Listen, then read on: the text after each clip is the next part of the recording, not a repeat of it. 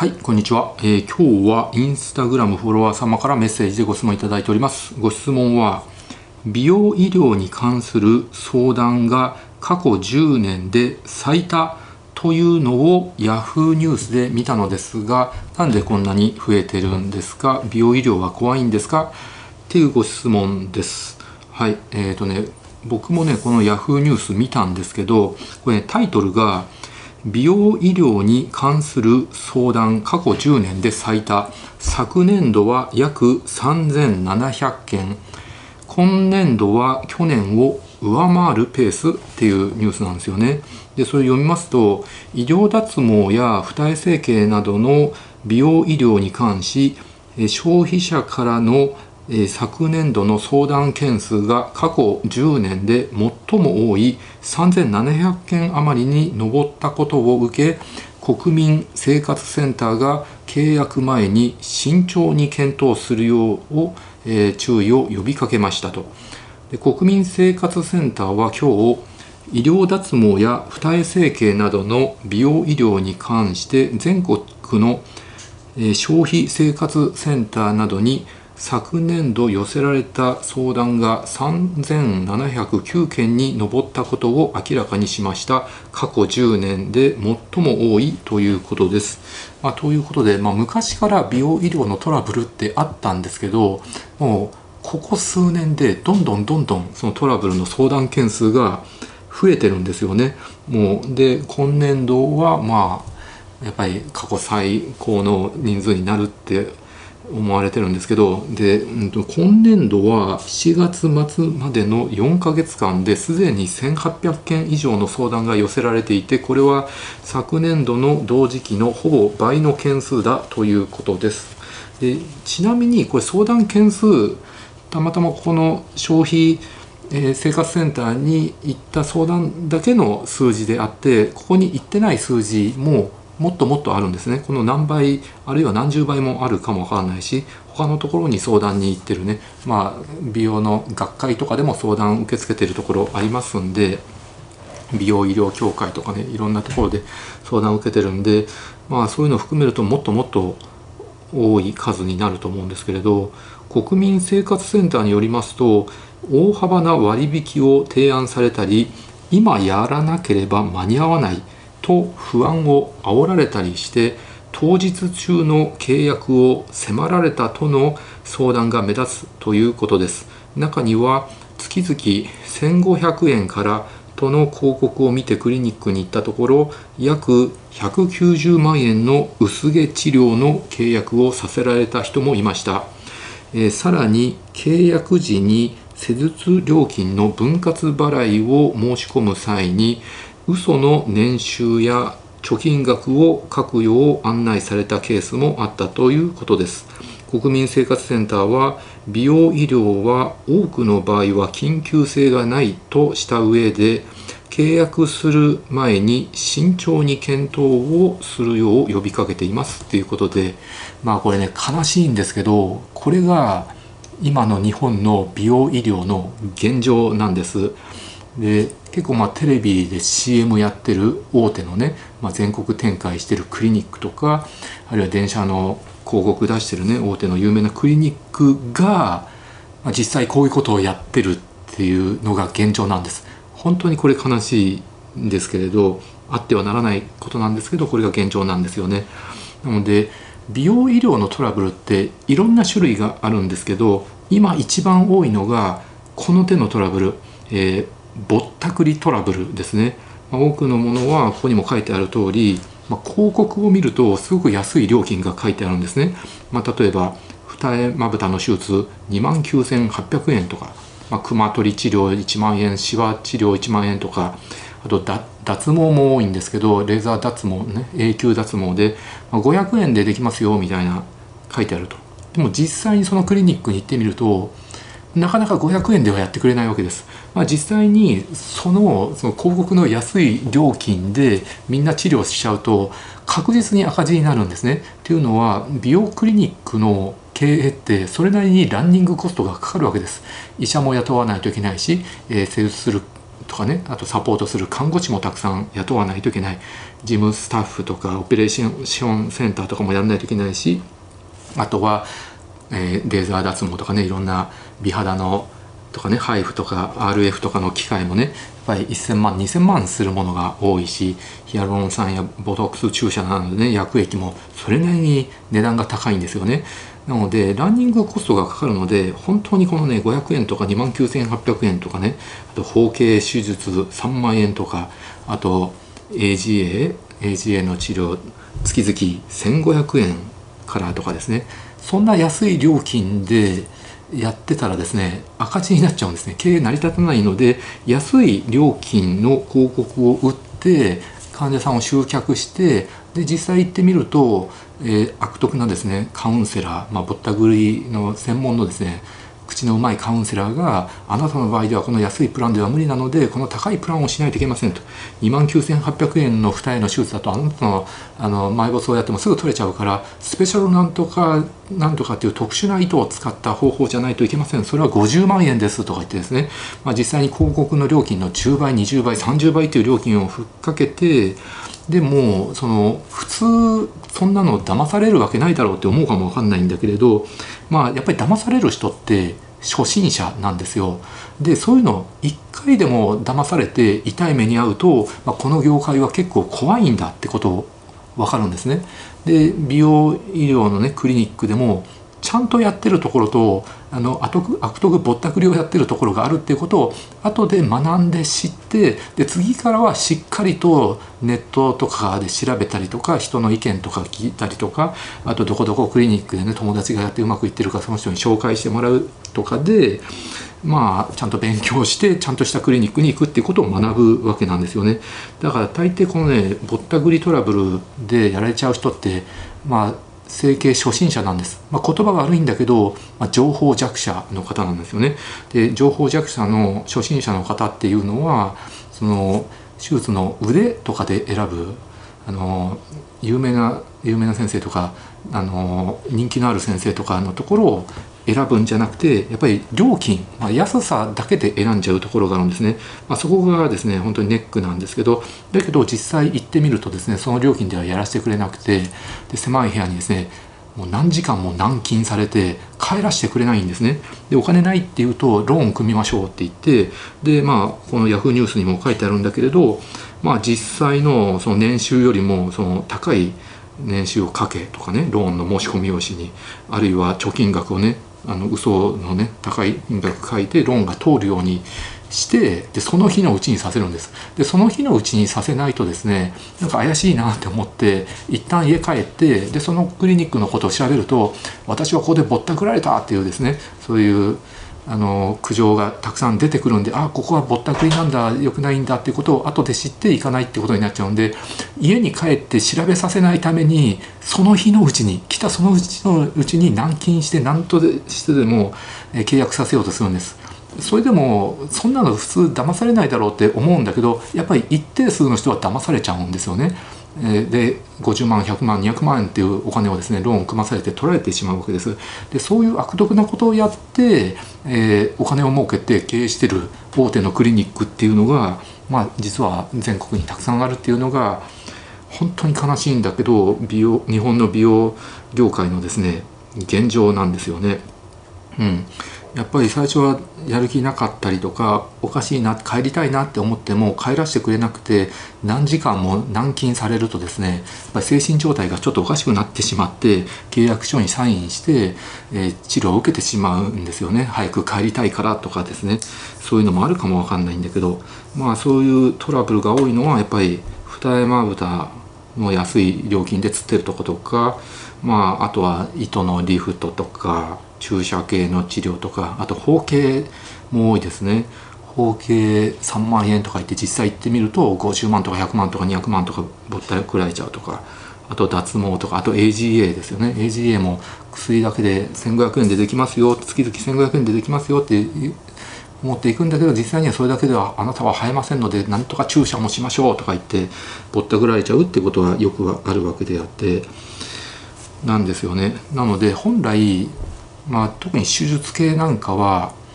あのやっぱり腕のいい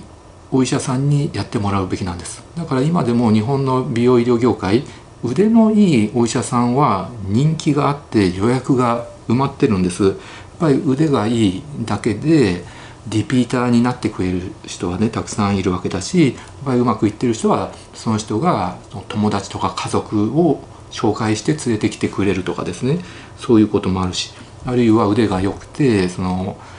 なんですか SNS とかに自分の症例写真とか手術動画とかをアップしてでそれを見てきてくれるとかですね、まあ、そういう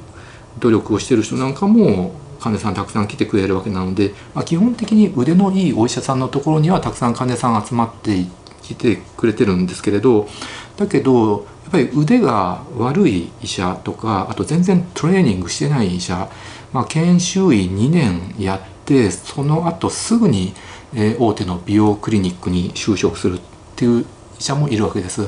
まあ普通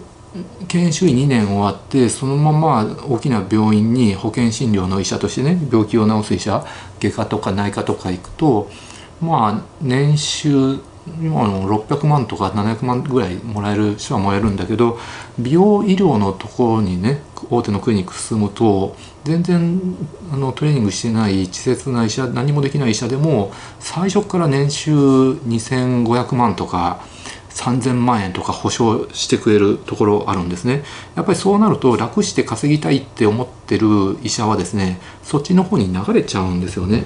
昔だったらそのろくにトレーニングもしないで、まあ、美容医療の方に進むってなると、まあ、ドロップアウトしたダサい医者だっていうふうに医療業界では思われてたんだけど、まあ、最近はですねやっぱりコスパ重視の若いお医者さんが多いんで、まあ、それを恥ずかしいと思わないあのお医者さんが多いんですね。うん、本当はですね美容医療の道に進みたかったら、まあ、例えば手術やりたいんだったら、えー、研修2年終わってから形成外科の医局に所属してでまあ、6年ぐらいねトレーニングして専門医とって、まあ、大体のですね基本主義とかできるようになって血行支配とか創傷治癒とかですね解剖とか頭の中に入って大体の手術できる状態にしてから美容医療の道に進むっていうのがいいんですけどやっぱりその5年6年7年のトレーニング期間を削って早く楽して稼げる道に行きたいっていうお医者さんが最近多いのでなのでその患者さんの母数も増えてるんだけどそれ以上にそれを提供する美容医療に従事してる医者の数も増えちゃってるので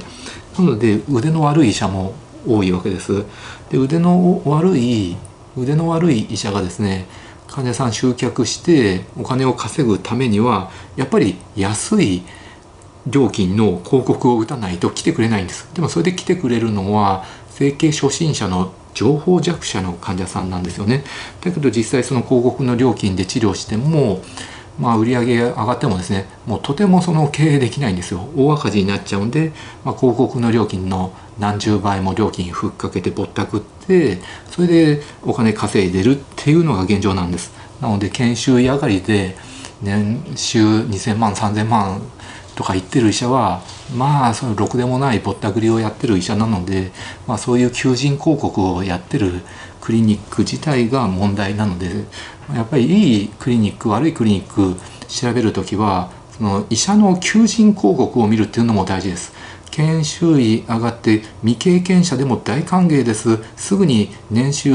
2000万3000万円いきますとかねちょっと2年3年経つと分院の院長になれて年俸あの1億超える医者もいますとかですねそういう求人広告やってるクリニックは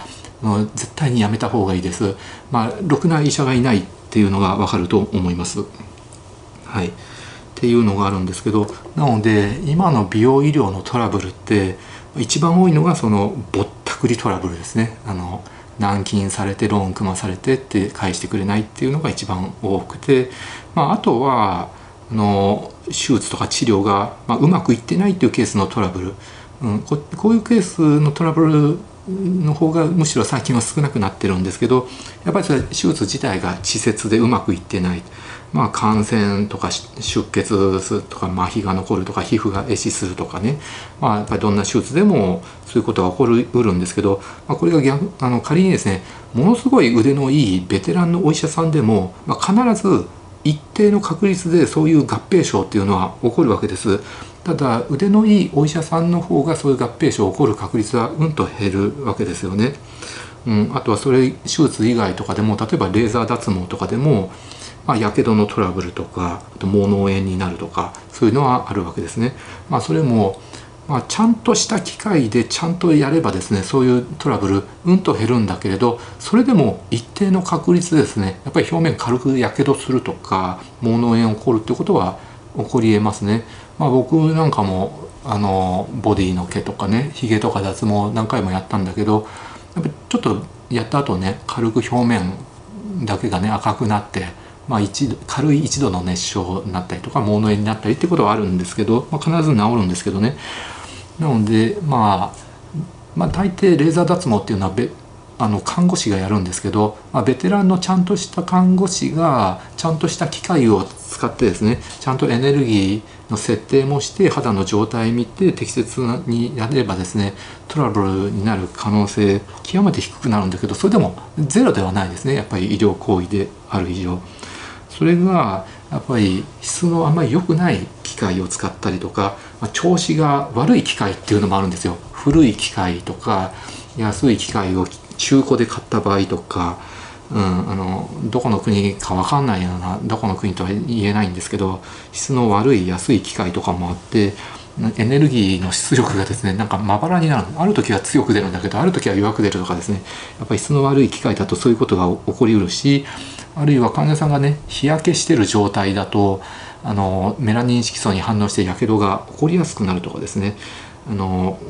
いろんなトラブルってあるんですレーザー脱毛って。でもちゃんとしたところでちゃんとやってもらえばそのトラブルになる確率っていうのは極めて低くなります。ま下手な看護師さんがやるとちゃんと密にやってくれなくて飽き飽きでねちゃんとあのレーザーが当たってないところがあったりとかあとやけどになったりっていうそういう確率は上がってしまうっていうことになりますよね。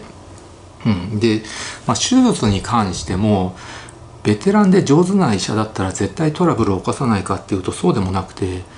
例えばあの美容の手術の一番大きな合併症って死亡事故なんですよね。で死亡事故が、まあ、比較的多いって言われてるのが、まあ、顔面の骨切り手術とかあと脂肪吸引とかあと包協の治療とかね包協手術とか包協の注入とかそういうのが多いんですけれど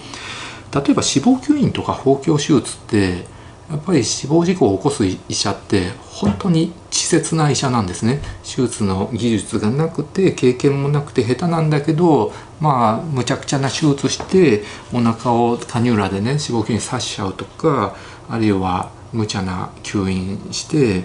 あの何ですか肺塞栓を起こすとかですね。深部静脈血栓から肺塞栓になっちゃうとかね。長無理な長時間の手術してとかね。そういうことが多いんですけれど顔面の骨切り手術に関してはですね、まあ、僕が見る限りベテランで骨切りの名人って言われてる先生でも死亡事故を起こすっていうことはやっぱりあるんですね。顔面の骨切り手術だけはですねどんだけ腕のいい医者でもぱり一定の確率で死亡事故って起こると思いますね。まあ、頬骨とかはですね軌道から離れてるんで死亡事故、まあ、まず起こらない僕は起きたの聞いたことないんですけどあるかもわかんないんですけど、まあ、やっぱり上化学骨切り、まあ、ルフォー1骨切りプラス SSRO、まあ、よく言われてる両顎手術とかあとはエラー削りとか音替え骨切りとかっていうのはこの気道に近いので術後に出血して、まあ、気道のところですね首の周りに血腫ができてねパンパンに膨れ上がってで窒息して死んじゃうっていうことがありますね。それはまあ手術中相関して抜管した時に血圧が上がってバーッと膨らんであの窒息しちゃうとかあるいは術後問題なかったんだけどあの日帰りで手術してね家帰ったりとかあるいはホテルに泊まってる間に出血して窒息するとかですねそういうのは一定の確率があるんで顔面の骨切り手術に関してはどんだけベテランで腕のいい医者でもやっぱり一定の確率で死亡事故って起きてますね。だからそれは恐ろしいので、まあ、そういうこと起こらないようにまあ僕がやる場合は必ず入院させてあの管理下にやるようにはしてるんですけどね。あの頬骨は軌道から離れてるとこなので小さくないんでこれはまあ日帰りでもいいと思って日帰りでやってるんですけどね。あとは美容のトラブルで多いのはその手術そのものはうまくいってるんだけれど、まあ、デザインが気に入らないって。まあ、こういうトラブルもまあちょこちょこありますよね。まあ、これもやっぱりどんな腕のいいお医者さんでもどんだけ有名なベテランのお医者さんでもこういうトラブルっていうのは一定の確率であるわけなんだけれど、まあ、例えばその人の顔の土台に合った一番適切な手術ですれば必ず仕上がりは綺麗になるんですけれど、まあ、医者側としてはそういうデザインで手術させていただきたいっていうのはあるんだけどやっぱりどうしても患者さんが芸能人の写真とか見せてですねこういう鼻になりたいこういう目になりたいって、まあ、自分の土台に合ってないデザインを注文するっていうことがあって、まあ、そうするとですね土台に合ってないデザインなのでやっぱり不自然になることが多いんですよね。なのでそういう場合は、まあ、コンピューターシミュレーションとかでね鼻なんかの手術とか目頭切開だったらシミュレーションできるんでこんなにやるとこんなにおかしくなるから自分の顔の土台に合った適切なデザインでやる方がいいよってしっかり説得する必要があるしなので患者さんも、まあ、納得できなかったらそこの先生の手術は受けない方がいいしあるいはあの医者側の立場としてもあのその人に土台に合ったってね適切なデザイン提案してもどうしても患者さんがこうこういうデザインでやりたいっていうことを聞いてくれなかったら、まあ、勇気を出して断るっていうことも大事だと思うんですよね。やっぱり手術やりたいって来てくださる患者さんを医者側が断るとですね、まあ、修羅場になることが多いんですよね。自分は客で来たのになんで私の要望を断るんだってなることがあるんです。やっぱり日本ってあのこの美容医療の世界もやっぱり客と店員みたいな感覚なんですよ。日本ってやっぱりお客さんの方が店員より偉いっていう設定になってるんで例えばお菓子屋さんでねあのチョコレート売ってくれっていう人に、ね、あなたには売らないって言うとねやっぱり